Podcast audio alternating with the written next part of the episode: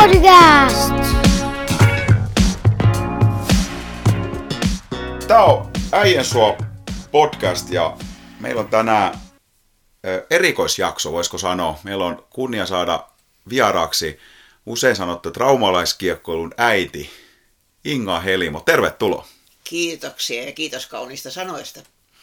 Tänään ei, sikälikin on hieman erikoisempi jakso, että tänään ei äänitetä siellä meidän vakiopaikassa meikäläisen määnkeivissä, eikä ole myöskään Teemu mukana, vaan Teemu on tällä hetkellä kuumessa, eli hyvää toipumista Teemulla sinne, ja, ja tota, mutta me saadaan Ingan kanssa tästä oikein hyvää jaksoa, ja tuossa aika pitkään jo juteltiin ennen kuin pistettiin äänitysnappula pohjaan, mutta Inga, mitä sulle tänä päivänä kuuluu?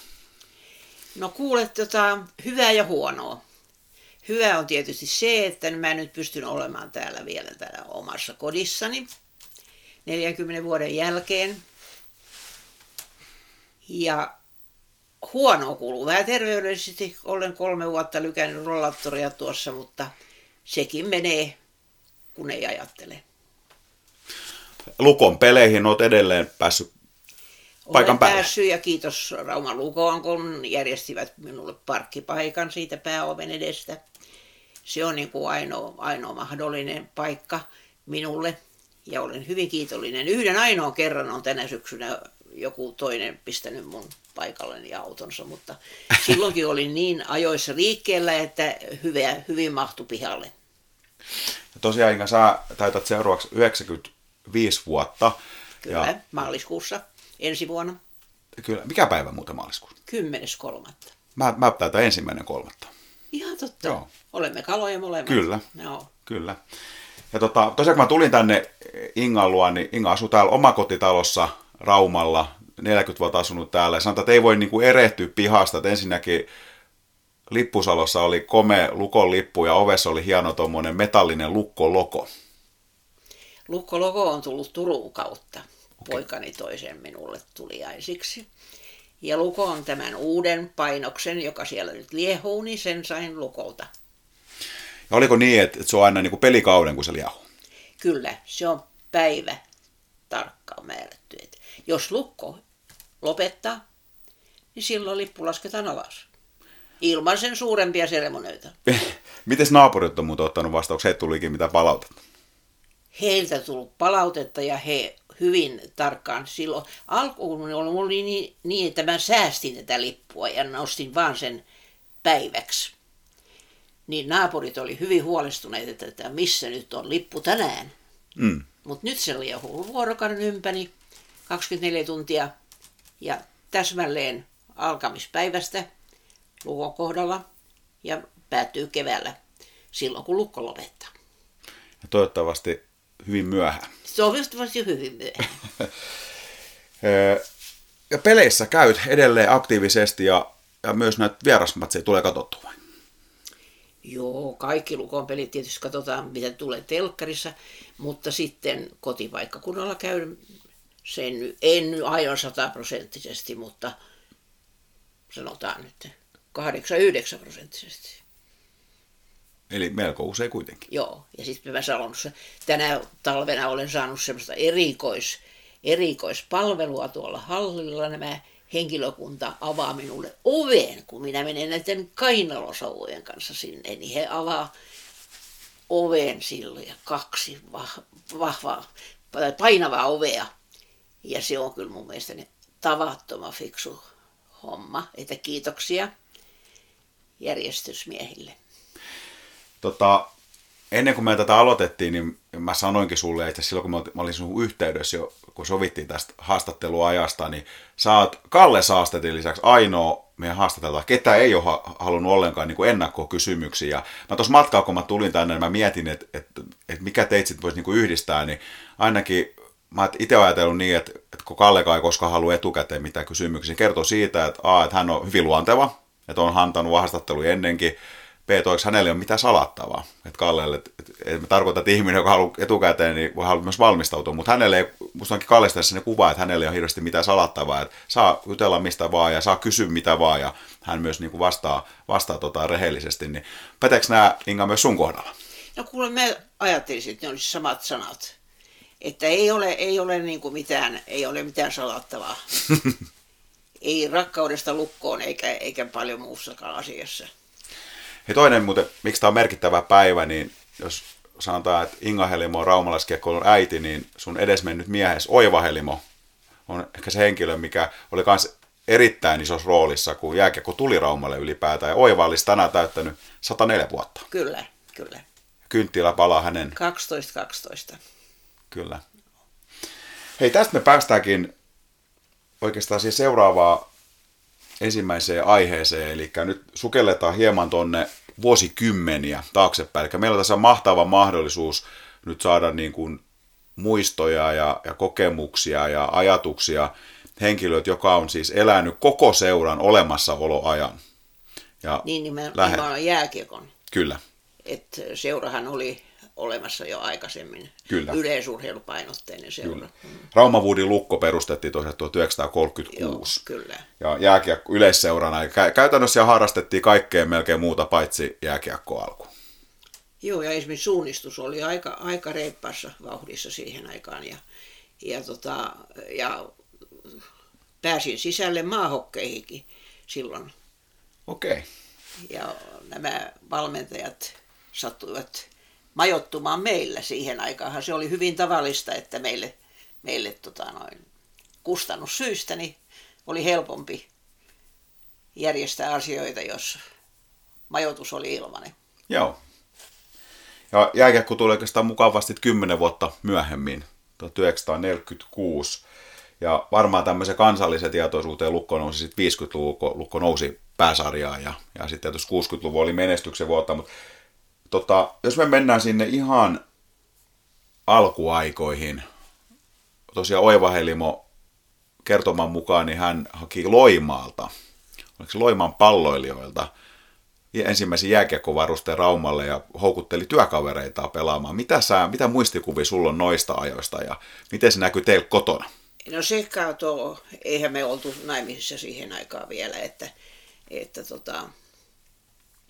mutta se kävi siitä ilmi, että kun Rauma-ilmasto oli, oli semmoinen, että täällä ei kunnon talveekaan mm. sitten ollut ennen kuin joskus vasta joulun jälkeen, niin ei täällä ihmisillä ollut mitään tekemistä syksyllä.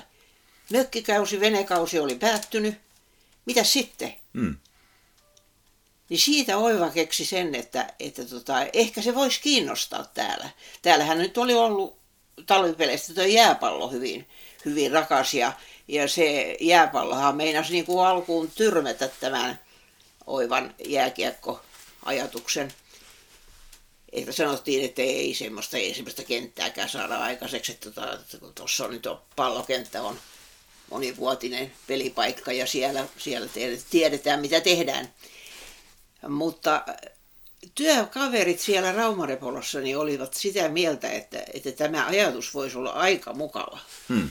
Ja siellä oli muita tämmöisiä sodan käyneitä jermuja sitten, jotka rupesivat asiasta puhumaan ja, ja tota, mahdottomana pidettiin. Sen mä voin sanoa, että mahdottomana pidettiin sitä alkuaikaa. Mutta sinnikäs, kun suomalainen on, niin se lähtee vaan sitten ajamaan sitä asiaa ja pikkuhiljaa hivuttautuu, pikkuhiljaa avautuu ovia tälle asialle. Ja tota, siinä sitä oltiin sitten. Ja tietysti tämä työnantaja, siihen silloin Rauma-Repola-niminen firma, niin auttoi sitten tässä kentän rakentamisessa ja, ja näissä, kun silloinhan tarvittiin talkoita, hirveät mm. määrät. Oli muun muassa semmoisia laivakonelaatikoita, jotka, jotka sitten jääkiekkoilijat sai talkoina purkaa. Ja en tiedä, saatiinko niistä mitään paljon rahaa, mutta joka tapauksessa niin, niin joku niistä hyöty sitten. Mm. On jopa kuulemma kesämökkejä tehty niistä laudoista. Että nehän oli semmoisia pääkonelaatikoiksi sanottiin. Mm. Niin leveä, leveä lankku ja, ja se talkoo toiminta siihen aikaan, että päästiin yleensä alkamaan, niin se oli aika, aika ratkaisevaa. Ja pidettiin siellä Sampolinassa, pidettiin iltamia ja yksi murheellinen ajankohta oli se silloin tämä kaasuonnettomuus. Silloinhan oli, oli juuri iltamat tulossa sitten ja Vesa Lehmus oli näitä mainoksia siihen tilaisuuteen tekemässä, kun hän sitten menehtyi siellä työpaikalla. että tämmöistä, tämmöistä kaikkia liittyy siihen samaan. Ja muun muassa tähän sitten meidän henkilökohtaisesti sitten meidän, kun mm. siellähän aina myytiin jotakin mm. siellä, siellä, että saatiin tuloja, niin mieheni Oiva oli, oli saanut isoäidiltään, en mä nyt sano, että ostaa, mutta et mahdollisesti lahjoituksena mm. Länsikadulta niin omenia valtavan määrän, okay. jotka piti myydä siellä iltamissa. No kun ei iltamia sitten ollutkaan, niin meille jäi muutama hehtolitra omenia. Niitä me syötiin sitten puoli talvea, oli puoliksi mädäntyneitä. Tämmöisiä kaikkia pieniä muistoja. Ja sä oot, Inga, äh, syntynyt Porissa. Joo. Varttunut Kauatsalla. Ei, asunut yhdeksän vuotta Yyterissä. Joo. Isäni oli silloin Yyterin kartanopalveluksessa. Ja sieltä sitten muutettiin tosiaan Kauatsalle. Mä olin yhdeksänvuotias silloin sitten. Että sä ajatellaan tämmöistä, niin kun sä oot kuitenkin tämmöinen varmaan tunnetuin Lukon kannattaja, ikilukko, niin tämmöinen hirtehinen huumori, niin, niin tota, olisiko mitään polkua voinut käydä niin, että susta olisi voinut tulla ässien kannattaja. Toki ässiä ei ollut silloin kyllä olemassakaan. Ässiä ei ollut olemassakaan ja, tota, ja sehän on semmoinen mukava, mukava sanonta, kun mä tapaan jonkun vieraan ihmisen, joka minua aikaisemmin on tuntenut, ja sitten sanon, että, että mä olen syntynyt Porissa, niin tämä henkilö yleensä vastaa, että niiden syntymäpaikkaa ei itse voi määrätä. Mm.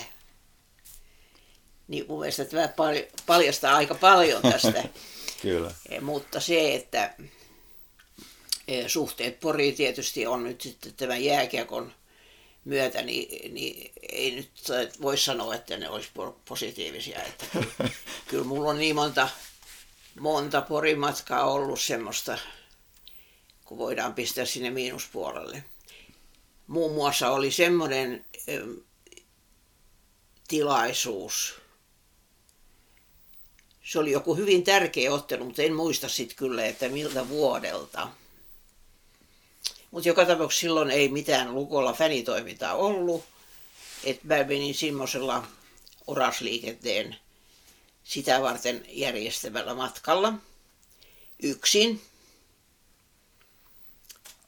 Ja mä jouduin siellä sitten semmoisen semmoisen painostuksen kohteeksi, kun mä lähdin sieltä hallista ulos varmasti. Me olimme silloin voittaneet sitten.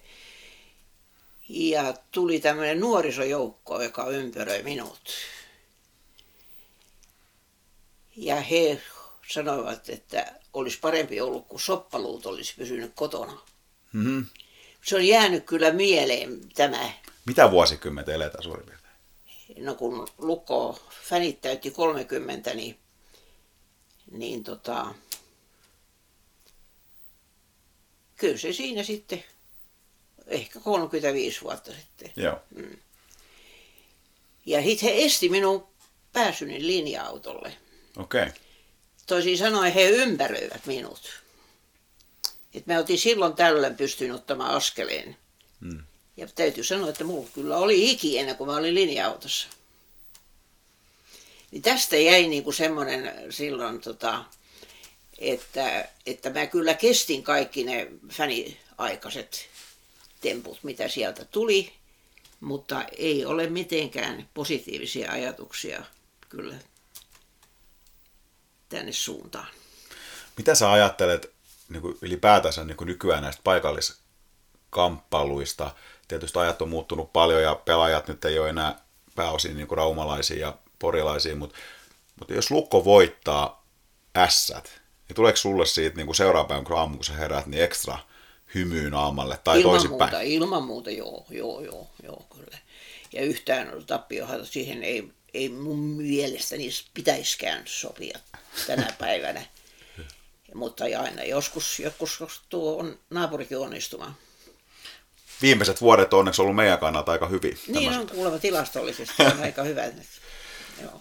Sitten mä lähdin, tota, ennen kuin mä tulin tänne, tänne sun luo, niin mä luin, luin tota erilaisia haastatteluita susta ja muuta, ja, ja sieltä pongasin tuommoisen seikan esiin, että sä oot ensimmäisen Lukon pelin nähnyt vuonna tuhatyhdeksänsataaneljäkymmentäseitsemän.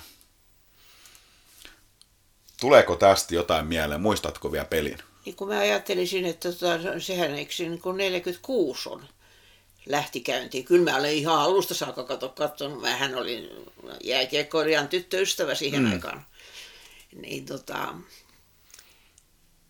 en muista todella, en muista, että, että ne oli jotenkin semmoisia positiivisia ja kaikki kävi, niin kuin, ne kävi niin kuin mukavasti. Eikä ollut mitään esteitä, kun ei ollut perheongelmia, ei ollut lapsia, josta pitää vaivaa. Mutta sitten kun tuli tämä ensimmäinen poika vuonna tuhatyhdeksänsataaneljäkymmentäkahdeksan, mm. niin tota, silloinhan mä en voinut mennä koko peliä katsomaan, kun oli kauheita pakkasia. Mm. Mä katsoin vaan se kolmannen erään, mä lykkäsin, lykkäsin tota, noin lastenvaunuja sinne kentän laidalle, Repolan kentän laidalle. Ja ajattelen kyllä enää jälkeenpäin, että, että tota, kyllä innostunut täytyy olla. Kyllä. Mites muuten, tota, kun mainitsit, että ensimmäinen lapsi syntyi vuonna tuhatyhdeksänsataaneljäkymmentäkahdeksan ja ollut siellä niin ihan niin kuin kirjaimielisesti niin kuin äidin mukana peleissä, niin mites lapsi ja lapsenlapsi on tämä Lukon kannattajuus, onko se tarttunut? On tarttunut, kyllä, kyllä. Miten heidän tuntuu, suhtautuminen että, tuntuu, että pysyy. Joo. Miten heidän suhtautuminen on ollut siihen, tota, tähän sun lukkokannattajuuteen tässä vuosikymmenten aikana? No kuule nyt sitten, ainakin kun äiti on näin vanha, niin, niin tuntuu, että aina enemmän ja enemmän on semmoista positiivista henkeä. Että jos äiti sanoo jonakin päivänä puhelimessa, että, että me, mä olen vähän huonossa kunnossa, kuule, että mahdanko mä jaksaa lähteä illalla. Totta kai sä menet pelikattoon ja totta kai sä menet pelikattoon.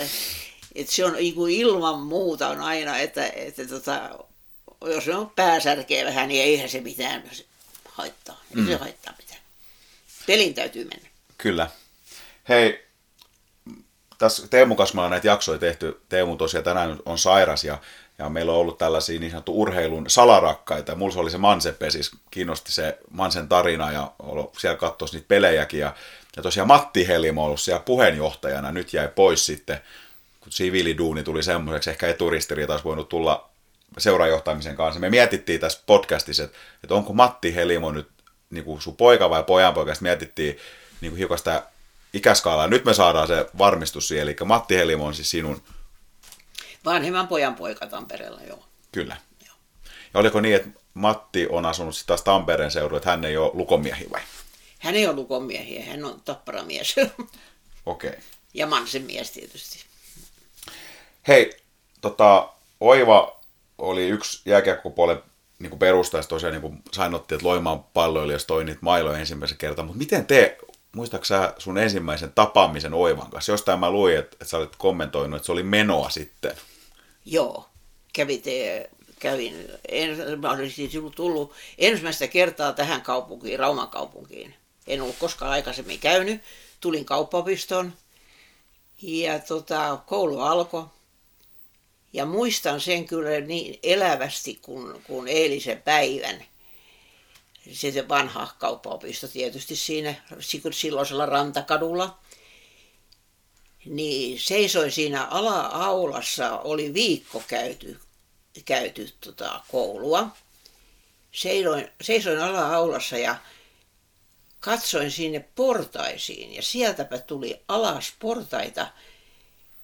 Nuori mies, sotilaspusero päällä, kesäpusero, ja kanto oikeata kättä.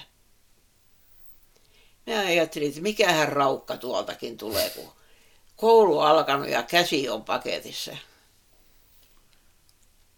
Mutta sitä en muista sitten, että mitenkäs se tämä, tämä sotilas sitten alkoi minua puhuttelemaan, mutta joka tapauksessa niin ei mennyt kuin kaksi päivää, kun me oltiin ensimmäisen kerran elokuissa. Siis okay. Runsas viikko tapaamisesta. Kumpi varmaan Oiva pyysi vai miten siihen aikaan? Varmasti joo, yeah. joo, joo. Ja siihen aikaanhan me käytiin monta kertaa, niin käytiin tota, kahdessa elokuvateatterissa Raumalla samana päivänä, koska ei ollut mitään muuta paikkaa tavata. Mm. Niin. Ei siihen aikaan vierailtu öisin mm. kenenkään vieraan ihmisen kämpällä. Joo. Että se oli tämmöistä, tämmöistä ulkopuolista tapaamista. Ja sitten mä kuulin, että hän oli sen tosiaan pesäpallossa menettänyt sen sormensa. Mutta onneksi oli sitten oikea käsi, että ei mun tarvinnut niin suurta sormusta ostaa, kun se, se aika tuli. Ja siitä sitten lähdettiin, lähdettiin tota, yhteistä taivalta. Ensin koulutietä hän odotti aina mua, kun mä tulin, tulin tota, noin siihen Rantakadulle. Ja sitten käveltiin yhdessä koulun sisälle. Ja yleensä sitten koulusta jälkeen niin mentiin johonkin ja, ja aina tavattiin joka päivä, kun sanotaan. Siitä se lähti sitten. Miten sitten Oiva tuli tämä ja, ja sit sitä kautta niin koko teidän perheelle ja sinulle tämä niin nimenomaan jääkiekko? Et mistä se jääkiekko oli hänelle sitten tullut? No se, hänhän oli urheilumies viimeiseen päälle. Ja, ja tota, hän sitten tosiaan, niin kuin mä äsken sanoin, niin ihmetteli sitä synkkyyttä, kun täällä oli syksyllä. Ei ollut lunta, ei ollut mitään. Että Loimalla sentään oli ollut tämä jääkiekko, joka oli, joka oli ihmisiä kiinnostanut. Mm. Ja siitä se, sitä, siitä se lähti. Ja, ja sitä, sitä nyt ei voi niin kuin jälkipolvet, ei voi ymmärtää, että kuinka vaikeaa se oli se alku. Hmm. Se, oli, se oli ihan yhtä vaikeaa kuin tämä, niin kuin tämä mm, tekojärran rakentaminen ja, ja se, mitä mä nyt olen tuossa Facebookissa viritellyt tätä uutta hallia tänne hmm. Raumalle, hmm. koska on niin hyvä tontti Kyllä. keskustassa. Ja kun mä, mulla oli ilo vuosi sitten olla Tampereen Nokiahallissa silloin syntymäpäivänäni, hmm. niin näkemässä sitä, mitä siellä on ja kuullut sitä juttua, mitä siellä nyt sitten tapahtuu. Hmm. Että kun päivät ei tahdo riittää tilaisuuksiin. Hmm. Et niin kuin nytkin tosiaan niin viime pelipäivänä niin oli toisen seuran peli oli puoli kolme vai kolmelta hmm. ja toinen oli puoli kahdeksan illalla. Et siis tämmöistä tehokasta käyttöä tämmöiselle hallille ulkopuolella urheilun, mm. niin sehän nyt nähdään Tampereella. Mutta tietysti Rauma on pieni kaupunki, mutta emme usko, että tämä ihan niin käpykylä on, etteikö täällä jotakin voisi olla. Nimenomaan niin kuin keskitetysti mm. jossakin mm. paikassa, keskustassa. Mm. Mm. Tämä on muuten aika hauska, kun sanot tuonne, että et Oiva, Oiva miettii, että et ei täällä ole niinku mitään tekemistä sitten. Ei täällä ollut. Niin, mutta ajattelin nykypäivänä, niin, niin rau, kuvittele Rauma ilman jääkiekkoa talvisin. Niin. Mitä täällä sitten tehtäisiin? Mitä täällä olisi? Niin. Mitä olisi meidän sanomalehdessä? Mitä meillä olisi? Leinoristo kertoisi, mitä hän kertoisi, jos ei olisi jääkiekkoa. Niin, jotain no. muita asioita. Joo. Mitä, muuten sitten pakko kysyä tuossa, mikä sun ajatus on siitä jäähallista Raumalla? Mekin ollaan itse asiassa puhuttu siitä. Tässä meidän podcastissakin meillä oli vieraan toi Lukon hallituksen puheenjohtaja Janne Mokka ja, ja sitten oli tuen puheenjohtaja Rafael Eerola oli vieraana ja puhuttiin siitä. Sanoin, että kumpikaan herra nyt ei suoraan sanonut mitään, mutta sen tiesivät kertoo, että aika pian pitäisi tulla kuitenkin niin kuin jotain julkistavaa siitä. Mikä sun ajatus?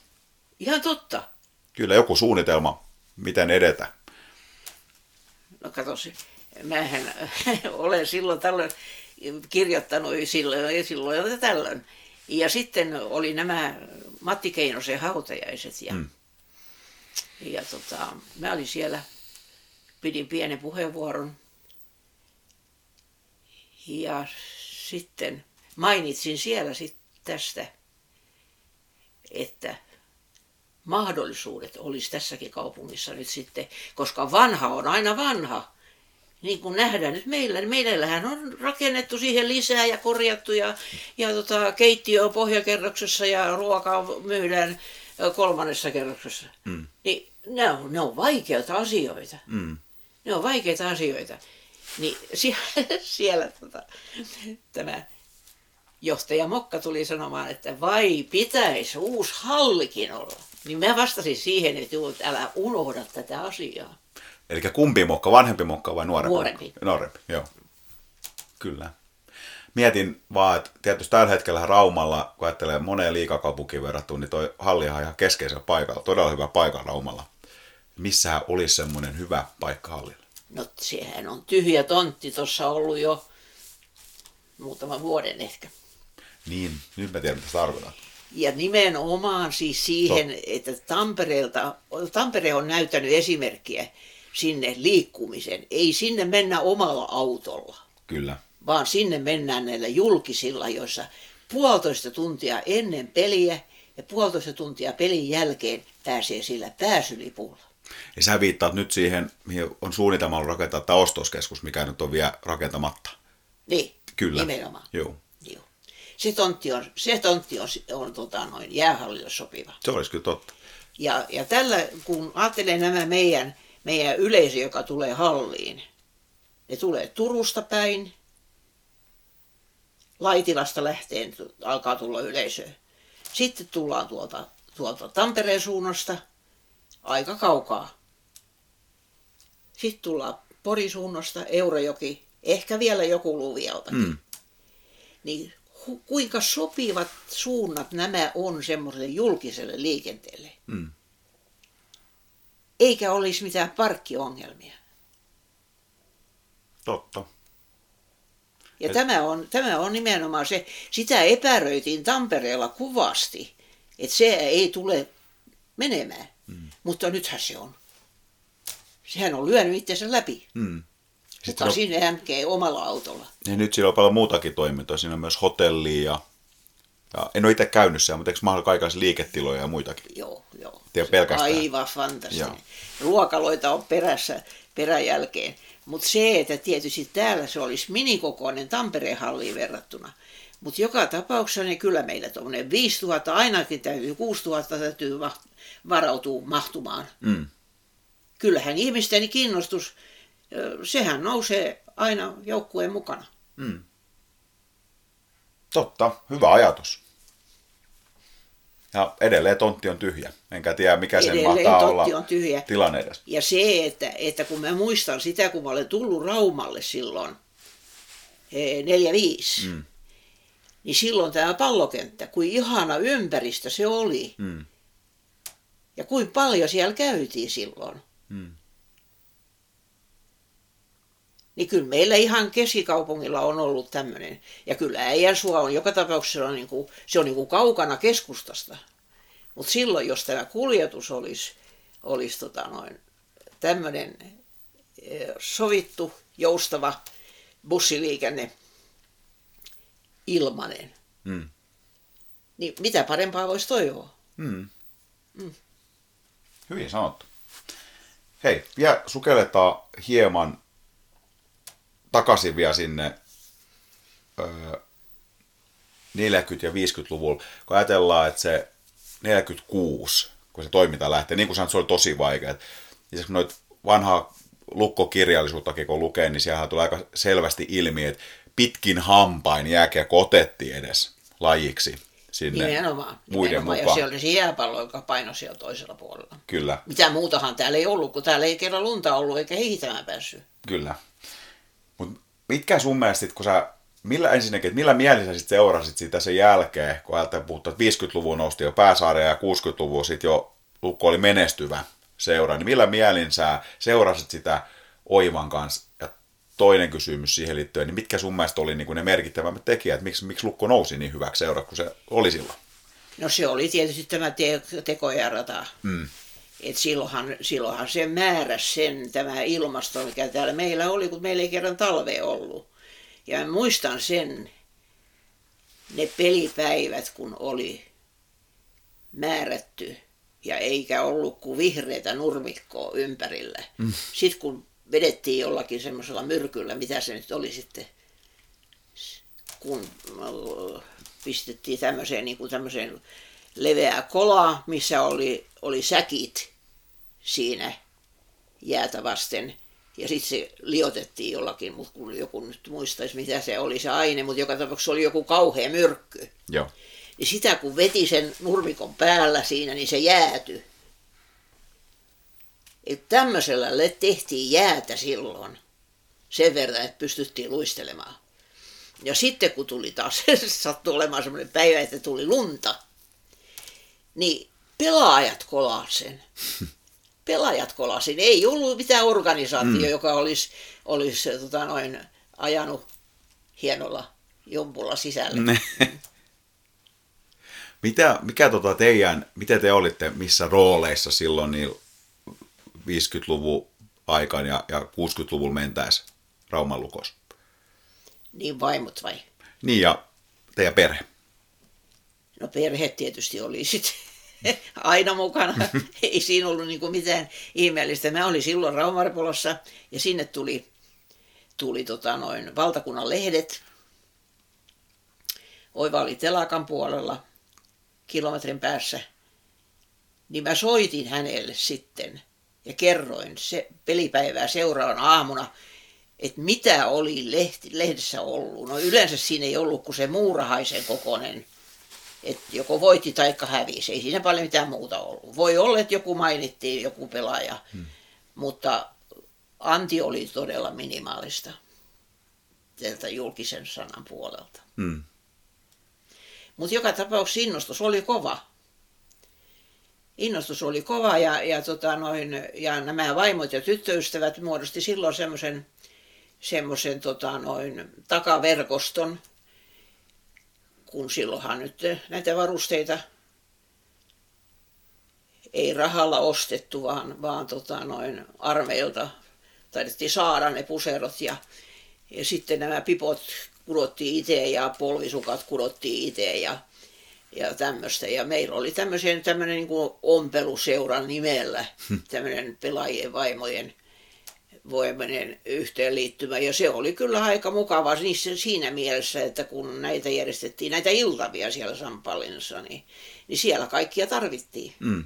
Jos mietitään parhaimpia muistoja ensimmäisiltä vuosikymmeniltä, tai vaikka sitten neljänkymmenenluvun lopulta kuudenkymmenenlukuun, no kuusikymmentäkolme mestaruusvuosi voi varmaan tulla yhtenä, mutta mitä sä itse sanoisit, jos nyt täällä pitäisi jotain muistoja sieltä nostaa erityisesti esiin? Niin varhaisilta vuosilta. Joo. No kyllä se on se mestaruus tietysti oli mm. se. Sä olit katsomassa peliä. Mä olin katsomassa peliä ja sitten tota, noin, sisar oli tämä, tämä, tota, noin, tämä mahtoihan olla silloin sitten jääkiekkoilijan tyttöystävä vai oliko hän vaimo, sitä mä en muista enää vuotta tarkemmin, mutta tota, mun kohdalla oli niin, että mä lähdin suoraan töistä, tietysti polkupyörällä, mitä se muita kulkuneuvoja silloin sitten olisi ollutkaan. Niin mä lähdin suoraan neljältä töistä ja oli sovittu sisaren kanssa, joka tuli Rauma-Repolasta, että mennään siihen niin kuin, niin kuin nykyisen pääkatsomon edessä oli semmoinen rautatanko. Et kun siihen pääsi nojaamaan, mm. niin sit jakso siitä tuntikaupalla olla. Mm. Meillä oli eväät mukana silloin, meillä oli termos, termos kahvipullo oli keitetty puolen päivän aikaa ja Ja oli nakit paperissa ja piirakoita, mitä meillä oli eväät mukana. Kun menimme kello kuudentoista jälkeen sinne. Mm. Ja kun ajattelin, että peli alkoi joskus kello yhdeksäntoista, niin, mm. niin olihan siinä seisomista. Mutta se rautatanko autti sen, että kun siihen pääsi nojaamaan, niin mm. istumapaikkaa ei ollut. Sitä peliä varmaan odotettiin Raumalla aika paljon. Kyllä. Oliko siellä paljon, paljon ihmisiä jo tuntikausia ennen peliä? Muistatko sen? No ei mitään semmoista ruuhkaa ollut, että kyllä me hyvin päästiin siihen, siihen omalle paikalle. Ja, mutta sen muistan sitten kyllä, kun tota, noin peli oli päättynyt, niin, niin aviomies ei tullutkaan kotiin. Mm. Tuli vasta seuraavana aamuna paikallisen lehden kanssa. Samaan aikaan. Mm. Toi on yksi semmoinen, mikä on jälkikäteen, mä oon itse jäänyt miettimään, kun mä oon lukenut niitä, niin, niin tota, jotenkin se niin kuin mestaruuden juhlinta siihen aikaan. Et, no, Oiva tuli Sanomalehden kanssa samaan aikaan, niin hän on ollut ainakin juhlimassa, mutta osalla on ainakin ollut esimerkiksi töitä seuraavan päivän tai, tai sanotaan semmoisia mestaruusjuhlia, miten nykyään ne ajatellaan, ei välttämättä ollut. Ei, niin. mi- mi- miten sä itse ne koit silloin, ne juhlat? Ja saatika sitten, jos ajattelee sitä, että miten kauan sitä seuraavaa mestaruutta sitten jouduttiin odottaa, sitä hän voi tietysti tietää silloin. Ei sitä ajateltu ollenkaan, että, että etteikö se tule niin kuin meille vaikka, vaikka joka vuotista, ei mm. sitä tiedä. Mutta tota, kyllähän se nyt oli aivan minimaalista, kun vertaa tätä nykypäivää. Mutta se, että sitä väkeä sentään niinkin paljon siellä oli, mm. ja sen mä tulen aina muistamaan niistä peleistä silloin ja myöskin jälkeen, jälkiaikoja, kun tota, kuulutettiin, että tiivistäkää. Mm. tiivistäkään, että vielä on jono ulkopuolella, että, että odottavat sisäänpääsyä.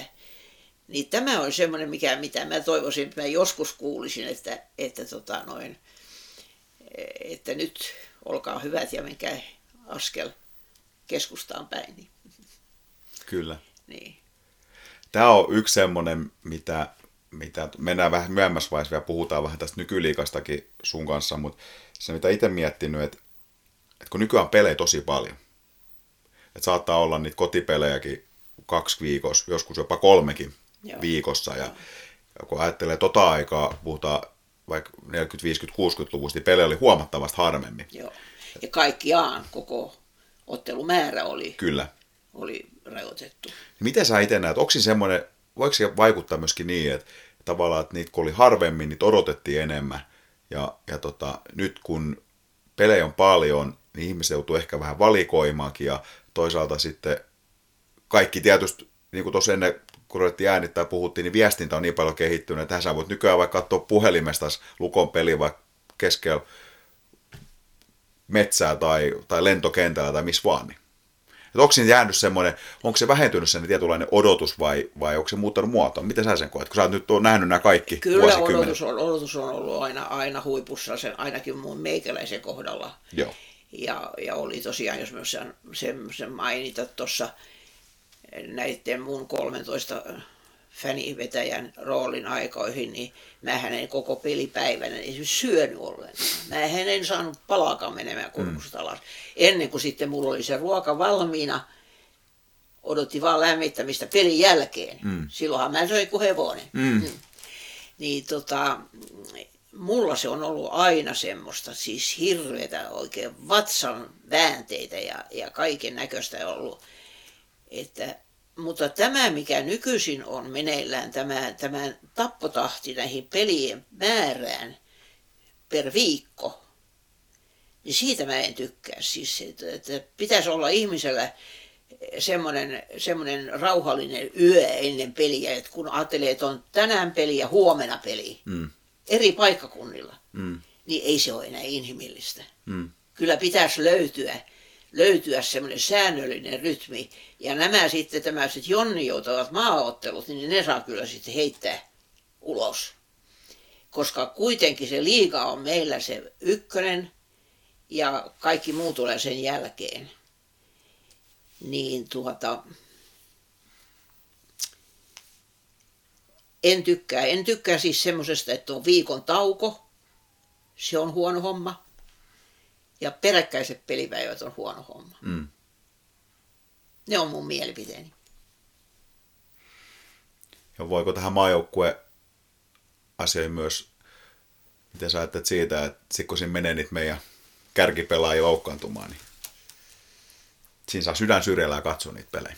Joo, ja mulla on ollut semmoinen tapa, että mä olen aina onnitellut heitä, joka on päässyt, mutta nyt en sano sanaakaan. Minä henkilökohtaisesti toivon kaikkea muuta. Mm.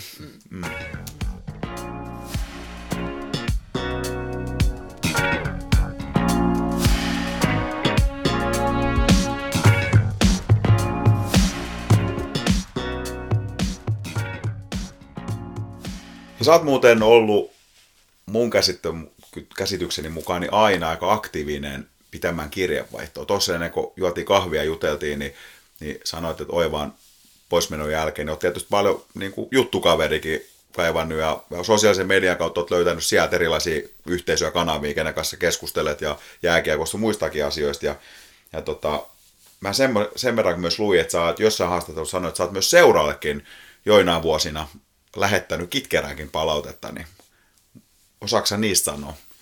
Mitä ne on niin kuin no, koskenut? Kuule, silloin, silloin kun vielä tämä vanhempi johtaja Mokka oli, oli tota, remmissä aktiivisesti, niin hänhän oli semmoinen ainoa henkilö, jolle mä rohkenin kirjoittaa kirjeen. Mä kirjoitin hänelle kirjeitä. Mä tässä kerran, kerran pyysin häneltä sitten anteeksi nämä menneinä vuosina tapahtuneita vuodatuksia. Toivottavasti hän ei ole säilyttänyt niitä kirjeitä, mitä hän on saanut. Mutta koska se paine, mulla sisäinen paine on niin kova mm.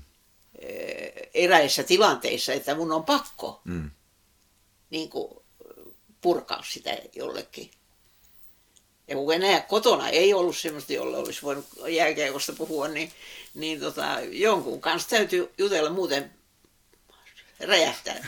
Niin. Mm. Onko nämä esimerkiksi kirjat Mokalle, onko nämä liittynyt esimerkiksi huonoihin peliesityksiin tai jotain pelaajakauppoihin tai johonkin tällaisiin, mihin saat no, sitten... kaiken maailmasi, kuule, kaikkia on mahtunut. Että... Okei. Okay. Joo. Mä muuten muistan semmoisenkin, että mekin ollaan oltu sähköpostikirjeenvaihdossa. Onko? Ollaan, joo. Silloin tota, tää on ollut oikeastaan niihin aikoihin, kun mä oon ollut siinä Rauman pojat kannattajayhteisössä enemmän mukana. Joo. Ja sieltä itse asiassa, kun mä katsoin niitä vanhoimmia sähköpostikirjeenvaihtoja, niin kun mä lähetin tähän sulle sähköpostiin, että voisiko tulla vieraksi tähän meidän podcastiin, niin, niin silloin oltiin niin useasti niin kuin pelien jälkeen, kirjoiteltiin jotain ja, ja sulta tuli usein silloin mailiin. Joo, koska mun mielestä se, sehän, nyt kun Raumallahan ei ollut siis mitään semmoista virallista fänitoimintaa ennen kuin Lukon puolesta se sitten aloitettiin. Ja sitten kun tuli Rauman pojat siihen, niin mun mielestä se on siis aivan fantastinen juttu. Ja monta kertaa nyt tänä talvenakin, niin, niin mä olen heitä kiittänyt, mm. kun on ollut niin, niin kerta kaikkiaan riemullista, kun... kun se, että raumalaiset on alkanut, alkanut niin kuin hiljenemään, tämä yleisö. Joku sanoi mulle, että kun istumapaikat tuli, niin yleisö hiljeni. Mm. Mutta ei se ole tarkoitus. Mm. Kattokaa nyt tuosta jalkapalloa yleisö. Mm. Niin, nehän, niillä on istumapaikat, mutta ne ei voi istua, ne seisoo siellä. Mm. Niin. Ja mulle tämä tämmöinen oli just kanssa, se oli just niin nappiin. Jos sä mietit... seitsemänkymmentäkuusi vuotta Lukon kannattajana, jos haetaisin niitä harmituksen aiheet, niin mitkä on ollut sun isommat pettymykset riittyen Rauman Lukkoon? Lukon puolesta pettynyt, hei, kuule, mä sanoin, että, että jos hävitän, se on hirveän harmillinen tilanne. Niin kuin mä yhdeltä Tampereelta nimimieheltä pyysin jälkeenpäin anteeksi, kun en mä ollut häntä tervehtinyt siinä lähtiessä, kun hän seisoi siinä ovella, hmm. niin on pelkästään se, että mä olin siis niin täynnä sitä murhetta, kun oli hävitty. Mutta se, että, että tota, kun mä yleensä nukun hyvin, niin kun mä nukun sen hyvin sen yön, seuraavan yön, niin aamulla on kaikki pois. Hmm. Alkaa uusi päivä, uudet pelit. Et mä pääsen siitä aika nopeasti. Joskus mä otan kyllä yhden pienen lasillisen silloin sitten. Silloin sitten tota, noin murheeseen. Että mitä veri, sä, mitä veri... sä juot silloin? Anteeksi? Minkä lasi sä otat? Mitä sä juot? No se on pieni konjakki silloin. Joo. Joo. Niin silloin, että, että veri niin kuin alkaisi hiukan kiertämään, että, ettei, tota, noin, ettei se murhe valtaa sitä koko yötä. Mutta, mm. mutta yleensä mä selviän aika hyvin siitä. Ja seuraava aamu on sitten tosiaan uusi, uusi päivä ja uusi peli. Olisiko tuossa muuten hyvä tuommoinen ohjenuora, kun puhuttiin tästä sosiaalisesta mediasta siihen, että kun siinä on helppo mennä sitten kiukuspäissä syöttämään kaikkea ulos, että ota yksi konjakki, nuku yö ensin, mieti aamulla uudestaan tilanne. Joo, joo. Siis ei kannata, ei kannata semmoista negatiivista kirjeenvaihtoa harrastaa. Sehän on, se on siis vastaanottajalle se on ikävää ja se on lähettäjälle ikävää. Eihän kukaan voi siitä, siitä nauttia, jos sä solvaat jotakin, jotakin tota noin, on parempi kuin silloin vaikenee. Hei, ennen kun tota, mä tulin tänne ja puhuttiin puhelimessa, niin yhdessä se pettymyksen, mitä mä sä sanoit silloin, kun puhuttiin tosiaan Kalle Saasterista, että hän on sulleeksi ainoa, ketä ei ole halunnut ennakkoa mitään kysymyksiä, niin sä mainitsit, että Kalle Saasterin siirtyminen Tepsi oli aikoinaan kova paikka. Onko sun muita tämmöisiä muistoja? Ai niin, anteeksi, mitä sanoit? Niin, että sä mainitsit, että, että kun Kalle Saastet siirtyi aikoinaan Tepsiin silloin Lukon pelaajana, että se oli sulle niin kuin kova paikka, niin onko sulla muuta tämmöisiä... Niin kuin... Ei niin kovia, ei ole, ei ole murheenjuttuja ollut. Sillä me vuodatiin suorastaan kyyneliä silloin. Joo. Mutta sitten mä hankin semmoisen tota, noin, semmoisen, semmoisen kettueläimen ja mä ristisin hänet Kalleksi ja hän on vieläkin tuolla, mulla nyt tuolla. Ja, ja hän antoi mulle rohtua silloin sitten tähän murheeseen, kun Kalle oli lähtenyt. Jos ajatellaan nyt tällä jälkikäteen, niin ehkä positiiveksi tämä kääntyi meidän suhteessa, kun Kalle palasi Lukkoon. Kyllä. Ei tosin pelaajana enää, mutta urheilujohtajana. Niin joo, joo. Tämä oli ihan mukavaa. Ja se, että hänen, hänen nuoriso pelaa täällä, niin, niin se on suuri elon, ilon aihe. Kyllä. positiivisiin asioihin. kuusikymmentäkolme mestaruus oli varmasti semmoinen, jos otetaan tänne seitsemänkymmenenkuuden vuoden perspektiivi, mitä muita sen siis suuria riamuaiheita, että sun, sun, sulle sen siis oikein tosi tärkeitä ja hyviä muistoja sulla on? No kuule, niitä on ollut niin paljon, niin paljon. Ja se, mitä mä olin niin kadun tänä päivänä, etten mä silloin alkanut pitämään pientä muistikirjaa. Mm. Kun ei olisi tarvinnut kuin kaksi riviä pelistä, niin se olisi ollut siinä. Mutta koska mä elin vaan aina sen hetken, mm. mä en voinut kuvitella, että, että mun kohdallani vielä jääkiekko jatkuu näin aktiivisena. Mm.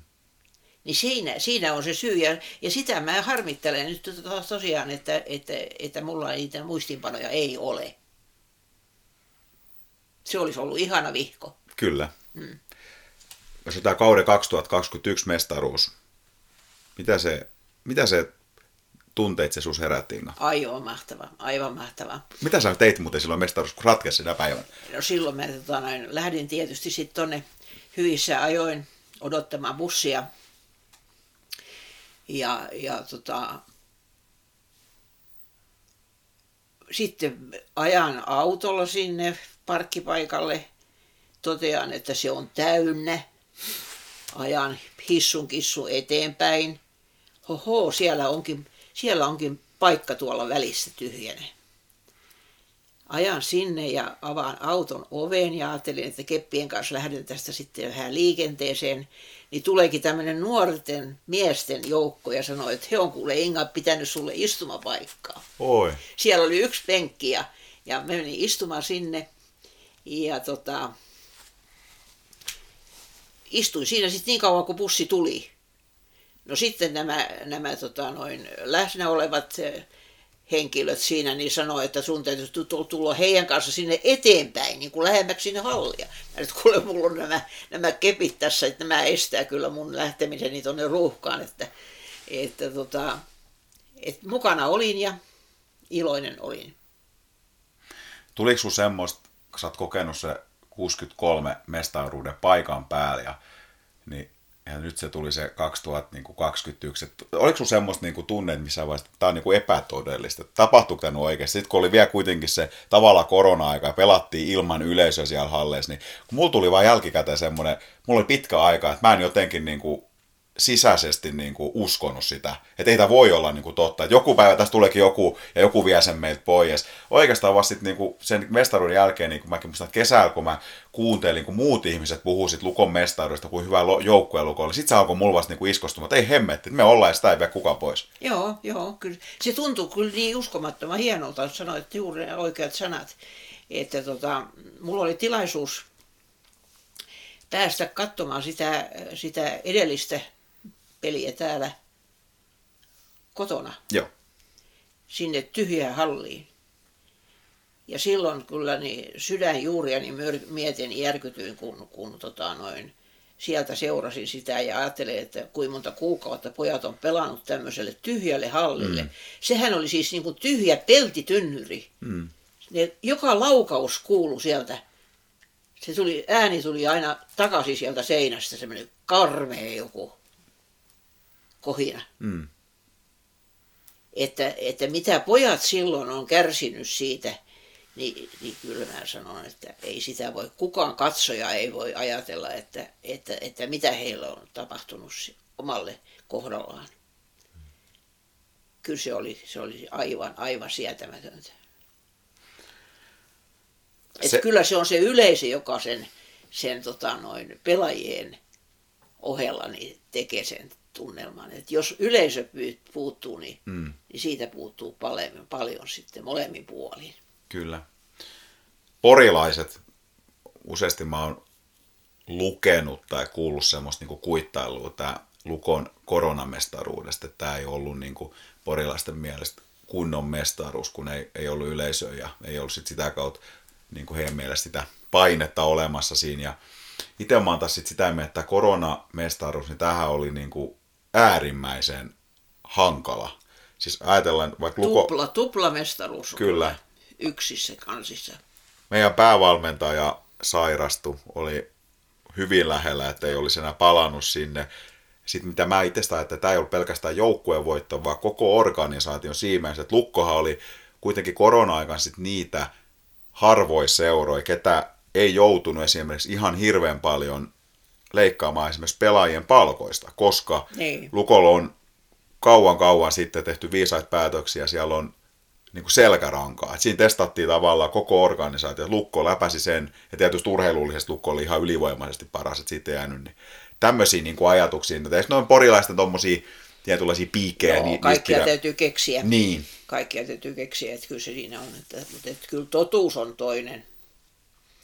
Kyllä se oli, tuplamestaruus oli kyllä se meidän mestaruus. Nykyjääkiekko, seitsemänkymmenenkuuden vuoden perspektiivillä, sä tuossa mainitsit, että pe- pelitahti on yksi sellainen, mitä sä haluaisit muuttaa. Onko jotain muuta? Mitä sä mieltä sä oot nykyjääkiekosta? Tai mitä sä muuttaisit, jos sä Inga Helimo saisit nyt päättää asiasta? No kuule, tota noin, mä ehkä pikkasen sitä vauhtia hiljentäisin sen takia, että jos niin kuin so, voitaisiin sopia jostain yhteisellä sopimuksella, että, että vedetään pikkusen, pikkusen sitä vauhtia pienemmälle, jotta saataisiin se maaliin. Kun nyt on niin kova vauhti, että, että, että se pelaaja on mennyt jo ohi siitä maalista ennen kuin se kiekko irtoaa. Mm.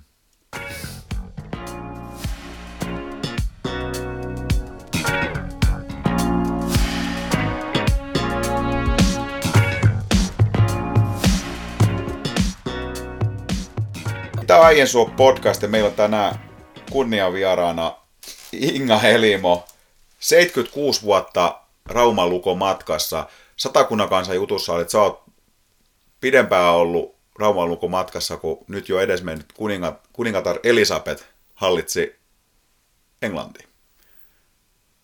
Joo, se oli uskomaton hänen kautensa, mutta että uskomaton on minunkin kauteni ollut sikäli, että mä olen nyt pystynyt vieläkin melkein yhdeksänkymmentäviisi täyttäneenä niin, niin tota, käymään katsomassa näitä pelejä. Se on mulle todella suuri asia. Tuossa he aikaisemmin kerroitkin, että sä olit vetämässä kannattajayhdistyksessä, eli Lukkofaneissa, vierasreissuja. Miten kauan sä vedit niitä? kolmetoista vuotta. Ja se oli yhdeksänkymmentäluku. Joo, mä olin silloin sitten joutunut jäämään eläkkeelle, kuusikymmentäviisivuotiaana. Joutunut jäämään. En olisi millään jäänyt. Mutta joka tapauksessa sinä syksynä sitten niin oli, oli lehdessä maininta, että Lukko käynnistää tämän fänitoiminnan. Myöskin tällä paikkakunnalla, silloinhan se oli jo Turussa ja Tampereella, Helsingissä voimissaan ja, ja tota, aika isot joukot kulki naapuripaikkakunnilla. Ja mä lähdin sitten tota, noin, tähän tilaisuuteen ja sitä varten oli varattu yksi pieni kabinetti tästä Cumulus-hotellista. No sehän täyttyi heti alkuun minuuteilla. Kaikki ihmiset seiso siellä, tuoleja ei ollut enää käytettävissä. Ja, ja se, tosiaan niin se alkuun lähtö silloin jo, niin se oli niin semmoinen räjähtävä, mm. että ajateltiin, että tästä tulee nyt jotain. Ja Vallennuksen Pekkahan tuossa sanoi yhteisessä tilaisuudessa, että hän ei ollut silloin siinä mukana, vaikka hänen valittiin sitten puheenjohtajaksi. Mutta siinä sitten tota, Pekalla oli omat työt ja Inga oli eläkeläinen, niin Inga, Inga tota, no, jousi, jouti lähtemään reissuun mukaan. Monta sorttia tapahtui kolmentoista vuoden aikana, ja, mutta ei voi muuta kuin ilolla muistella. Tämä kun he mennään, jos puhutaan tästä kannattajakulttuurista, fanikulttuurista, ja sait tosiaan siinä kolmentoista vuoden aikana vetämään niitä fanibusseja ja muuta, niin mitä sun mielestä tuonne niin kuin kannattajakulttuuri tai yleisökäyttäytyminen on yleensä niin kuin muuttunut tästä vuosikymmenten aikana? Mä sanoin tästä vielä tämmöinen, että mä luin tota Kultaiset hetket, kantavat siivet -lukkokirjaa. Olen se muutaman kerran lukenut, se on Samuli Lahdenmaa tällainen kirja ja todella hyvä kirja. Siinä on niin kuin jotenkin tämmöisiä elämänmakuisia tarinoita niistä vestarusvuoden pelaajista ja Ja yksi semmoinen, ketä siellä on haastateltu, on vanha turvallisuuspäällikkö sieltä Rauman Lukon ottelutapahtumista. Täällä on muun muassa tämmöinen maininta, että tuhatyhdeksänsataakuusikymmentäviisi peli karhuja vastaan, yli kymmenen tuhatta katsojaa. Ja siitä mä kysyin, että oletko sä ollut silloin paikalla. Vuotta myöhemmin, kuusikymmentäkuusi, niin tota, täällä on ollut mellakkakin, mihin on osallistunut tuhatviisisataa ihmistä, tuomarit on kivitetty, yleisö ryntäsi kaukaloon ja poliisiauto kaadettu. Muistatko sä tämmöisiä? Nämä kuulostaa, niin kuin nyt, ajatellaan, että nykyään tapahtuisi tämmöistä, nämä olisi ihan hirveän niin kuin lehtijuttu. Joo, tota, mä en muista tuommoista mitään autojen kaatamista, semmoista, missä mä olen varmaan jo ollut matkalla kotiin silloin, mutta sen mä muistan, kun silloinhan oli pääkatsomo vastapäätä Äijäsuolla, niin oli semmoinen erotuomareita varten semmoinen, semmoinen vähän niin kuin vessa, vessaa suurempi Joo. lautamökki, missä he voivat sitten viivähtää, virkistyä. Niin mä en sitten muista edes sitä, että kuka oli tuoma, tuomari, mutta joka tapauksessa niin hän sai, hän sai meidän hirveät vihat päällensä siis. Että meitä oli tuommoinen, jos me sanotaan sata viisikymmentä henkeä, jotka pelin jälkeen jäätiin siihen sitten. Mentiin siihen kopin ulkopuolelle ja huudettiin häntä, että tulee ulos. Ei hän tullut tietenkään uskaltanut, kun hän oli yksin silloin. Silloin oli yksi tuomattava. Mm. Niin hän ei uskaltanut tulla sieltä, sieltä kopista ulos ja kuule, kyllä me oltiin siellä kauan. Mä en muista, että oltiinko me tunti vaan. Tai olinko minä tunnin verran vai olinko mä puolen tuntia, en sitä muista, mutta kauhea meteli me pidettiin siis sata viisikymmentä henkeä siinä ulkopuolella. Ja ajatella siellä yksi raukka on yksin siellä kopissa ilman mitään kännykkäyhteyttä. Mm. Niin se on ollut aika järkyttävä tilanne. Kyllä. Ja minä, minäkin sitten, kato, kahden lapsen äitini, niin siellä huusin muiden mukana. Mutta siihen aikaan kuule jotenkin, niin, niin kansa reagoi enemmän tuomaritoimintaan. Mm. Et onko sitten niin, että onko, onko esivalta puuttunut siihen sitten, ettei uskalleta enää. Kun mä muistan, niin mähän, mähän oli siihen aikaan semmoinen, että, että mä en työpaikalla seuraavana päivänä pystynyt puhumaan.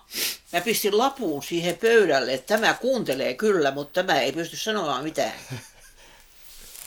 Et siihen aikaan, niin kun, tähän päivään verrattuna, kun mä oikein ihmettelen tässä, tässä viimeisessä pelissäkin, niin, niin kyllä mä olisin entisaikaan, niin mä olisin nostanut kauhian meteli. Mm. Mutta nämä, nämä on ihan rauhallisesti ottaneet tuomarin lausunnot. Mm. Tässäkin tässä tota, kirjan mukaan tämä kuusikymmentäkuusi mellakka, johon tuhatviisisataa ihmistä on osallistunut kivitystä ja muuta, niin tässä oli nimenomaan tuomari jostain virheestä joo, tai koettiin epäoikeudenmukaisesti. Siitä tuli iso reaktio. Enemmän otettiin kantaa. Joo. Enemmän oltiin poikien puolella näissä asioissa. Hei, fanireissuksi sä vedit yhdeksänkymmentäluvulla, niin, niin tota, onko sun niistä tätä mielenkiintoisia tarinoita tai, tai muistoja niiltä ajalta? Niin kuin sanoit, kolmentoista vuoden aikaan, niin se on varmaan aika paljon sattunut kaikenlaista. Kyllä, kyllä, kyllä. Siitä olisi tullut muutama sivu siihen mun muistivihkoilta, mutta tota, sitä ei nyt ei kirjoitettu. Sitä vaan muistellaan, että, että kävin eräillä poliisilaitoksilla, kävin eräitä nuoria hakemassa ulos putkasta. Olin Tampereen äh, raastuvan oikeudessa kahden nuoren miehen mukana. Mitä ja, siinä oli tapahtunut sitten? E, e, kuule, oli kysymyksessä virvoitusjuomapullosta, jossa oli vihreätä limpsaa. Joo. Olimme Tampereella vanhassa hallissa ja tota, aivan tuommoinen niin keski, keskikatsomossa hyvät paikat oli. Ja siellä oli sitten tämä meidän ryhmässäni tämä, tämä vihreä juomapullo liikkeellä. Hmm. Minulle ei tietenkään tarjottu, koska mullehan ei kannattanut koskaan mitään tarjota, koska tämä ei ottanut yhtään ainutta limpsakulausta. Niin joka tapauksessa niin siinä sitten voi olla kyllä sitä, en tiedä sitten, koska se, se todistekappale sitten hävisi niin, että sitä ei siellä sitten sen jälkeen enää ollut. Mutta joka tapauksessa niin, niin tota, pari poikaa ryyppäsi siitä pullosta siinä katsomossa ja siinä samassa sitten tota, noin, sieltä tuli melkein niin kuin yleisön yli. Järjestysmies, joka raastoi nämä kaksi nuorta miestä sieltä ulos. Ja sitten he saivat syytteen, syytteen tota, noin tulla oikeuteen sinä ja sinä päivänä. Ja, Ja mä lähdin sitten, pojat oli omalla autolla liikkeellä ja lähdettiin sitten kolmista Tampereelle ja, ja mä olin siinä sitten todistajana. Todistajana ja pojat hävisi sen jutun ja saivat siitä sitten sakkoa. Ja se olisi ilman muuta, jos olisi rahaa ollut, niin se olisi kannattanut tuomarin kanssa vetää se juttu eteenpäin, koska sitä todistekappaletta ei enää missään ollut. Mm. Että oliko se järjestysmies juonut sen hyvällä halulla tai, tai mm. mitä sille oli tapahtunut. Mm. Mutta joka tapauksessa se olisi jo perusta ollut sille, että kun ei sitä todistekappaletta ollut, että oliko se limpsaa vai oliko se jotain muuta. Mm. Mm. Mulla oli semmoinen kokemus. Mä oon ollut kans sun fanireissuun yhdeksänkymmentäluvulla. Nyt en ole vuodesta ihan varma, se on ollut ehkä yhdeksänkymmentäneljä yhdeksänkymmentäviisi. Ja, mutta sen mä muistan, että Hämeenlinnaan mentiin. Mm. Ja siellä oli kans aika rempseä porukka siinä, siinä kun mentiin. Ja oli no, nuo... Se oli kauhean. Ihan sä muistat. Kaksi vietiin, vietiin tota putkaan. Kyllä. Ja sä muistat pelin jälkeen, niin sä sanoit, että nyt, nyt on sellainen homma, että mennään ensin poliisilaitokselle ja sä menit neuvottelemaan sinne. Joo.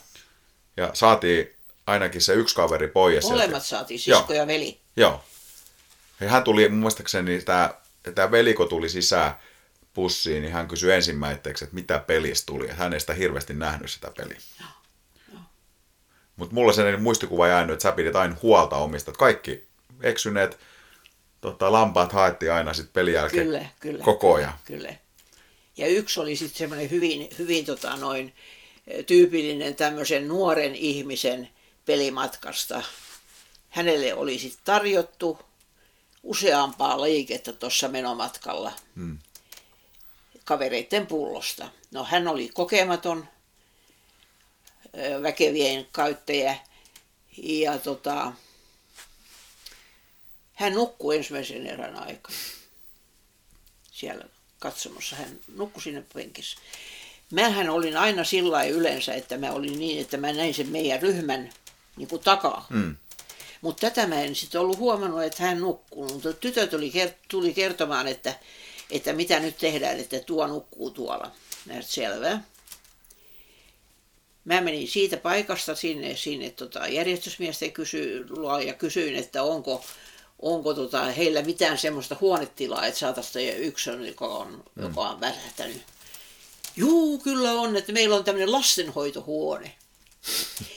Ja sitten kaksi järkkäriä otti tästä pojasta kiinni ja, ja tota, mentiin mänelin kanssa mukana sinne ja mentiin sinne lastenhuoneen.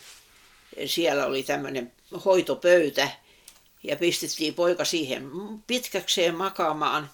Mutta sitten he, sit he halusi, että sammutetaan valoa sieltä, nämä mm. järkkärit. Ja pi- ulkopuolelta ovi lukkoon. Ne. Poika jäi sinne sitten sinne. Hän ei mitään tiennyt, hän nukkui täyttä unta. Ja, ja sitten kun tota, noin, peli oli päättynyt, niin mentiin sinne ja herätettiin hänet. Hän nukkui vieläkin. Ja, niin. Ja mä kirjoitin silloin sitten Helsingin tota, tänne äh, vanhaan halliin järjestysmiehille, jotka sinä ja sinä päivänä niitä, niitä ja niitä penkkirivejä päivystivät, niin suuret kiitokset, että, tota, että tämä homma hoidettiin mm. näin hyvin. Mm. Toinen vaihtoehto olisi soittaa virkavaaleilla poikaputkaan. Niin, niin. ja niin kuin paljon. Esimerkiksi Oulussa meillä oli tota noin, sinä päivänä, kun Kärpät putosi putos, tota alempaa sarjaa silloin, niin tota, meillä, meillä lähti hyvin tota, tämmöinen, tämmöinen tota, noin, ei mun tyyppiseni matka pohjoiseen, että kun aina piti pysähtyä, kun jollakin lailla oli aina juomat loppu. Taas pysyttiin seuraavaa kirkonkylää, taas oli juomat loppu. Ja, ja tota, mutta niin ja näin, niin tota, ehdettiin sitten kyllä siksi, kun peli alkoi. Yksi ratsia oli liike, tota, noin, tuo poliisi pidätti bussin niin tuosta nopeusrajoituksen ylittämisestä. Se maksettiin siitä käteisellä keräyksellä vaan, kato, reilusti po, yleisö oli heti mukana, että ilman muuta maksetaan heti siitä mm. vaan. En tiedä mihin se poliisi sen rahan pisti, mutta tota, tilittikö? Toivottavasti tilitti. No niin, päästiin sitten tota, sinne Oulun jäähallin eteen, mutta siellähän olikin sitten meillä niin muutamia nuoria miehiä, jotka oli riisunut yläruumiinsa paljaaksi ja maalanneet sinikeltaiseksi. Ja oli kauhia pakkanen, toistakymmentä astetta pakkasta. Ja sitten lähdetään menemään sinne hallille päin, niin tota, nämähän ei päässyt sisälle. Nämä puolalastumat miehet, joiden takit oli siellä autossa. Mm. No, ne me, jotka pääsi sisälle, niin me mentiin sisälle ja minä en tiedä, että millainen, mitä poikien kohtalo oli. Millainen he on päässyt Raumalle. Vaatteita ei ollut. Ja talvipakkanen ja Oulussa oltiin. Tämä oli yksi suuri kysymysmerkki. Mutta sitten tosiaan niin tämä poika, jos nyt vielä palaa tuohon edelliseen tapahtumaan, niin, niin tota, hän lähetti mulle seuraavassa pelissäni suklaarasia. Oh. Aivan ihana tyyppi. Kiitokseksi. Joo. Miten sä sitten, Inga, kun sä, että sä et itse nyt pelireissulle, että et alkoholin nauttinut, niin miten sä jaksoit sitten? En tippaakaan. Huma... En tippaakaan. Miten sä jaksoit niitä humalaisia ihmisiä sieltä vuosikymmenenkin? No kuule, oikeastaan siihen se sitten se kolmetoista vuotta niin kuin, se koko ajan se niin kuin, liiku vahvistui tämä alkoholi. Joo. Siinä, että alkoholi oli todella kassillisia. Joo. Niin se oli yhdessä ymmärrät, että, että vanha naisihminen, niin sehän alkaa olla niin kuin, niin kuin tota noin, mahdoton homma. Mm. Koska kuitenkin vastuu oli minulla. Mm. Mä olin matkajohtaja. Ja se on aika kova vastuu. Joo, joo. Humalassa olevista ihmisistä. Niin. Joo. Ja oli muun muassa sitten yksi semmoinen, semmoinen nuori mies, joka kotipaikka oli Turku. Ja, ja hän tuli sitten aina sieltä iltapäivä autolla katsomaan Lukon peliä ja lähti fänibussissa matkaan. Ja hänelläpä oli tämmöinen isoäiti, oli, joka oli aina sitten ostanut tälle pojalle ison pullon, kolme vartin pullon. Kun poika tuli ensi iltapäivällä hänen luokseen ja, ja sitten hän lähti siihen fänibussille ja, ja tota, kyllä sä nyt tiedät sitten millaista se oli. Mm. Ja sitten kun tiedettiin, että missä, missä tota, noin, äidin, isoäidin asuinpaikka on tuolla Rauma-ympäristökunnissa, niin, niin tota, se oli aika ikävä se, se hänen jättämisensä sinne sitten. Mm. Mutta kun Turkuunkaan häntä ei olisi millään saanut. Mm. Ja se alkoikin olla sillä sitten loppuaikoina, että, että, että oikeastaan niin toivoi, ettei hän olisi saanut järjestymään sitä matkaa. Mutta hän oli aika sinnikäs kyllä sinä talvena. Mm. Että tämmöisiä kaikkia sitä sitten sattuu. Ja joka, joka tapauksessa niin se vastuu on siinä niin suuri, että siihen, siihen sen mulla niin kuin karjoutui sitten se loppupää, koska mähän olin ikäihminen, eläkeläinen. Niin tota, mutta yhtään lasillista en, en, en sentin senttiä niin niiden kolmentoista vuoden aikana niin ottanut. Ja kolmetoista vuotta vetää fanireissuja on kyllä erittäin kunnioitettava. Niin, niin. Pätkä. Joo. Itsekin tiedän, että on, on niitä jonkun vuoden tai maksimissaan kaksi, kaksi aikoina vetänyt, niin kyllä siinä oma shows on ja kyllä se aika, niin kuin sanoit, niin aika rankkaa välillä on. Aikset aikuiset ihmiset tietysti kantaa vastuut omista teoistaan, mutta niin matkanjohtajaan. Mutta mut... se, että, että siihen aikaan vielä niin aika nuoret pääsi sinne, ei Joo. pidetty niin kuin sitä niin ehdottomana kuin nyt on. Kyllä, mm. kyllä. Niin, että, että kun me sitten pysähdyttiin tietysti aina määrätyn väliajan mittaan, niin, tota, niin sitten oli kuule yhdellä, yhdellä bensa-asemalla, kun viive, viive, viivästyttiin, niin huomattiin, että yksi puuttuu. Yksi mies puuttuu. No herran tähden, millainen sitä nyt voi lähteä sinne suureen kaupunkiin, kato. Niin. Niin, ei, ei, ollut, ei ollut varmaan kännyköitä silloin. Ei ollut kännykät, ei. Ja tota, sitten sanottiin, että nyt, nyt tota, no, otetaan seuraavasta ajasta pois sitten se ja, ja, ja lähdetään sitä etsimään. Ja, ja kuule, se löytyi sieltä sitten yhden, yhden tota, toisen bensa-aseman niin nurmikolta nukkumassa. Niin ajattelin, mikä kohtalo olisi suomalaisella ollut, kun mm. sinne olisi jäänyt. Mm. Eihän sillä olisi ollut vaatetta päällä eikä rahasta tietoakaan kuule. Että tämmöiset noilla reisuilla, niin ne on, no, ne on toisten murheena. Mm. Niin kato, se on, se on aika rankkaa. Ja kuitenkin sitten pitäisi niin kuin jatkaa sitä matkaa kellon mukaan, mitä on sovittu. Mm.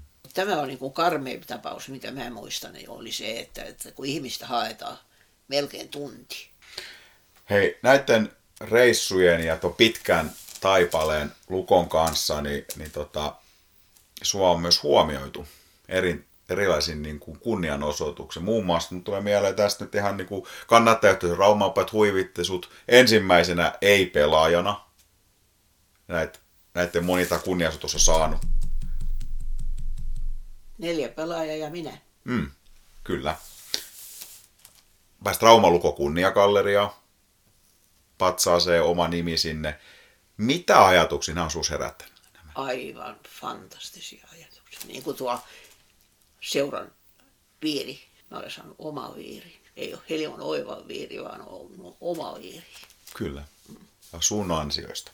Hei, kannattajakulttuuri. Tässä jonkun verran vähän sivuttiin. Mitä sun mielestä, miten me voitaisiin kehittää Suomessa ja Raumalla? Katsomaan kannattajakulttuuria. Mä olin sen haastattelun suusta, että sä mainitsit, että sun menee joka talvi joudutaan nostaa uudet, tai joka kausi joudut ostamaan uudet nahkahanskat, no edelliset hakattu puhki. Joo. Miten tätä voisi kehittää tätä, että yleisö tulisi aktiivisemmin mukaan peleissä? Siis mä en tiedä kyllä, että paluu, paluu entiseen, mä sanon näin. Mm. Huomio, huomio raumalaiset, paluu entiseen. Käsin, että jos, jos menee yhdessä talvessa, ei se ole mikään taloudellinen katastrofi. Mm. Nyt mulla on kestänyt, ne on tänä talvena ihan, ihan hyvät vielä. Syksyllä ostettu.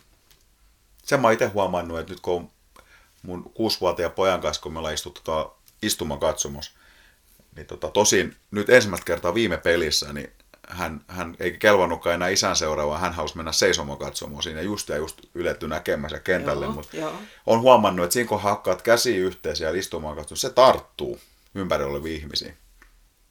Mitä useampi ihminen hakkaisi niitä käsiä yhteen, niin sen parempi tunnelma meillä olisi hallissa. Nämä on jotain tämmöisiä Lukon, Lukon vanhoja veteraaniystäviä siinä mun ympärillä, niin kyllä hyvin huonosti on se, se tota... Mutta sitten yhden, tämän takana olevan kanssa, ne lyödään aina maalista, niin lyödään kättä. Ja se on ihan mukavaa. Mm. Edessä oleva, mä olen silloin tällöin lyönyt olkapäälle käsillä, kun ei, ei, tule mitään, ei tule mitään kannastuksia. Ja kyllä mä luulen, että, tota, no, että kun mä jatkuvasti siinä, siinä tota, ryhmässä niin ainoa olen, joka läpyytä, niin kyllä se varmaan kuule, voi olla, että ensi talvena, jos hengissä ollaan, niin voi poillakin läpyttää. Kyllä.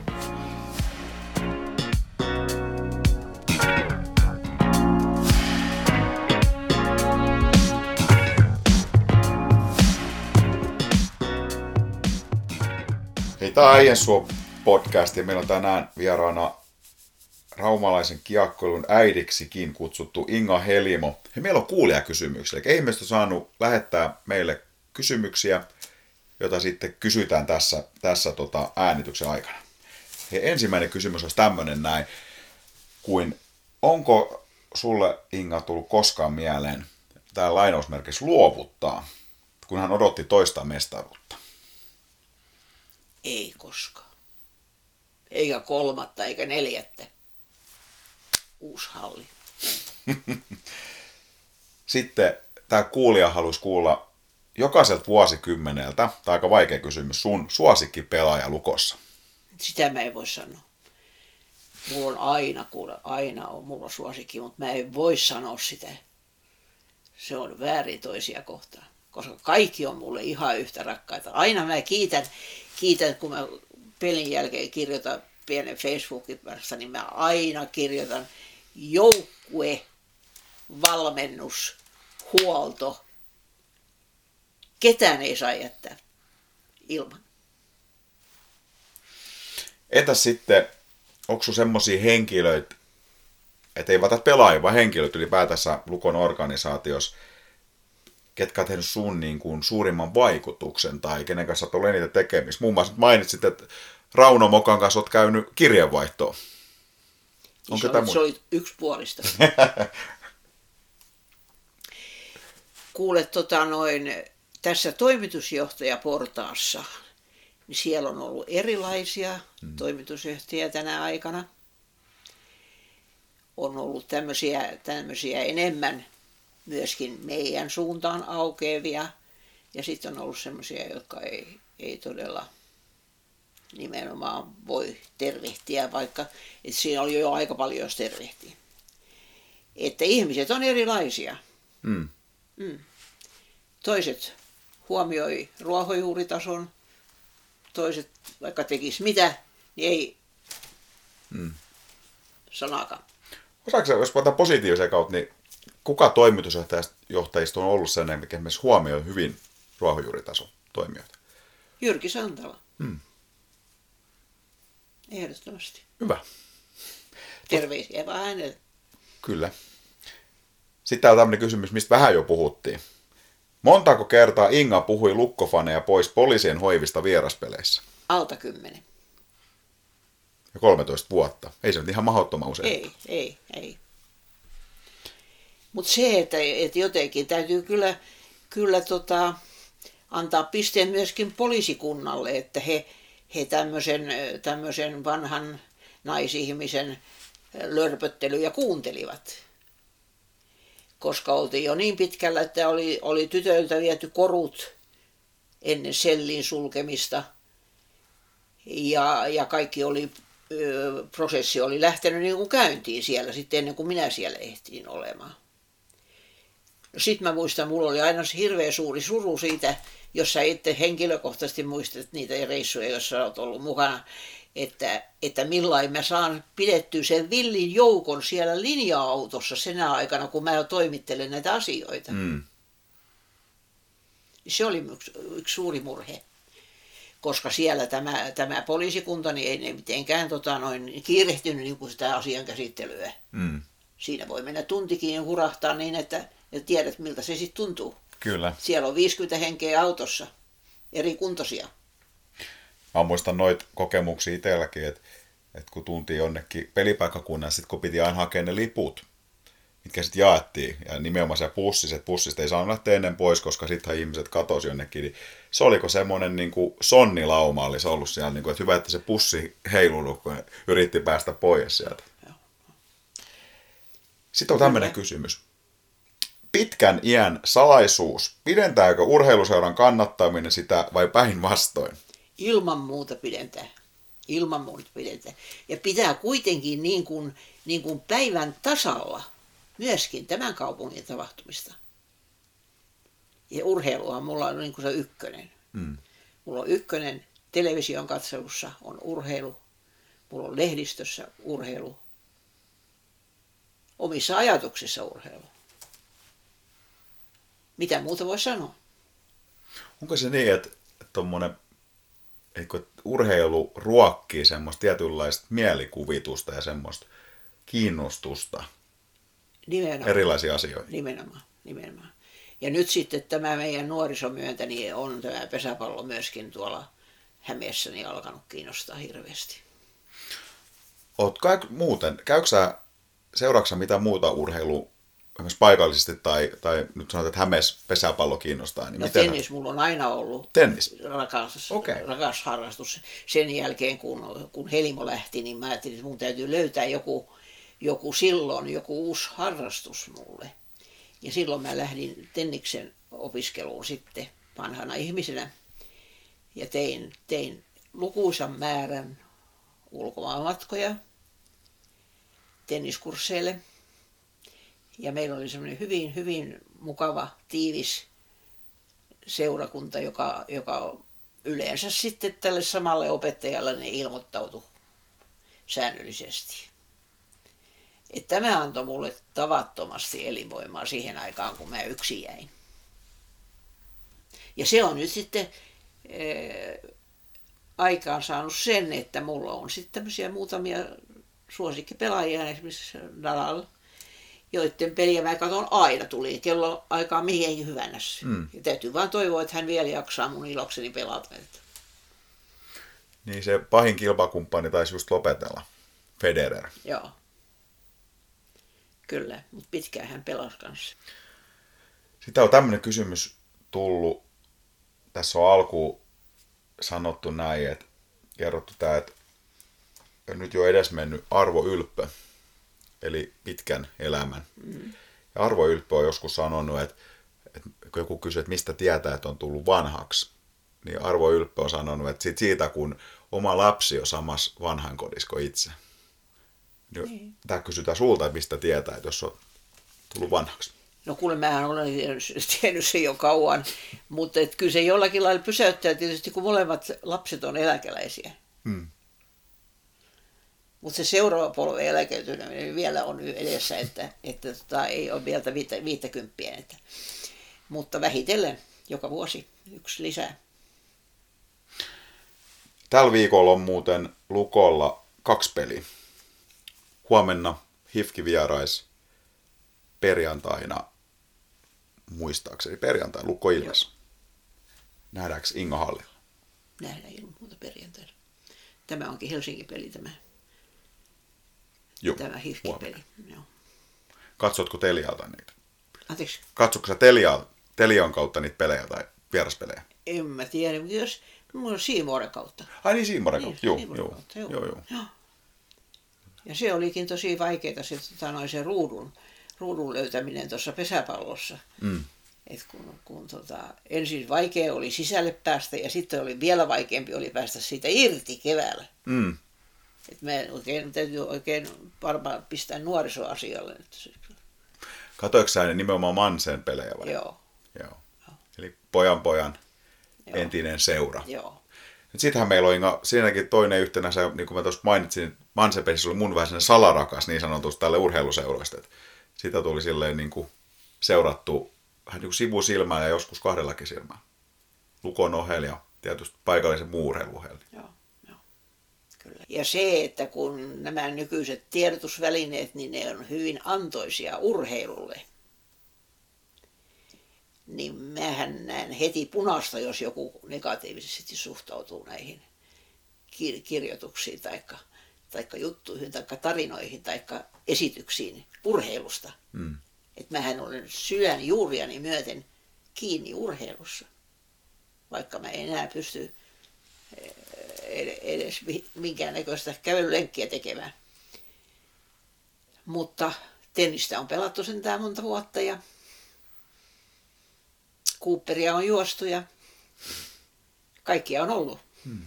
Mutta täytyy sanoa, että aikas kutakin kato, ei hmm. se, jos on, ihminen täyttää yhdeksänkymmentäviisi, niin, niin tota, siitähän ei ole sataan enää kuin viisi vuotta. Kyllä. Hmm. Ja mielestäni aika aktiivista elämää kuitenkin vietät, että käyt hallissa, katsois Lukon pelejä ja just niin kuin sinulta taisin tuossa sanoakin, niin viime viikolla sait mun perästä lautonkin kanssa, että kyllä siellä ihan sujuvasti liikut ja täällä omassa asunnossa asut, omakotitalossa. Niin, niin, niin. Yksin. Kyllä. Mm. Mutta hei Inga, mä haluan kiittää sua. Me on tässä vajaa puolitoista tuntia keskusteltu sulle rakkaasta asiasta jääkiekosta. Mä haluan kiittää sua, että tulit tän meille, meille vieraksi tämän Äijän sua -podcastin. Valitettavasti Teemu nyt ei päässyt tänään, tänään paikalle, mutta ehkä tapaat Teemu vielä. Hänelle. Terveisiä hänelle ja kiitoksia käynnistä. Kiitoksia, että vaiva on nyt minun takiani. Kyllä ilo oli täysin mun puolella. Hei, vielä ihan loppuun mä haluan kysyä yhden kysymyksen. Meidän, eli tosiaan podcastin toinen juontaja Teemu täyttää viidestoista päivä, kolmen päivän kuluttua viisikymmentä vuotta. Mitä sä haluaisit sanoa Teemulle ohjenuoraksi viisikymppisellä? Elämä on vasta alussa. Terveisiä hänelle. Joo, tähän on hyvä päättää. Kiitoksia. Kiitos.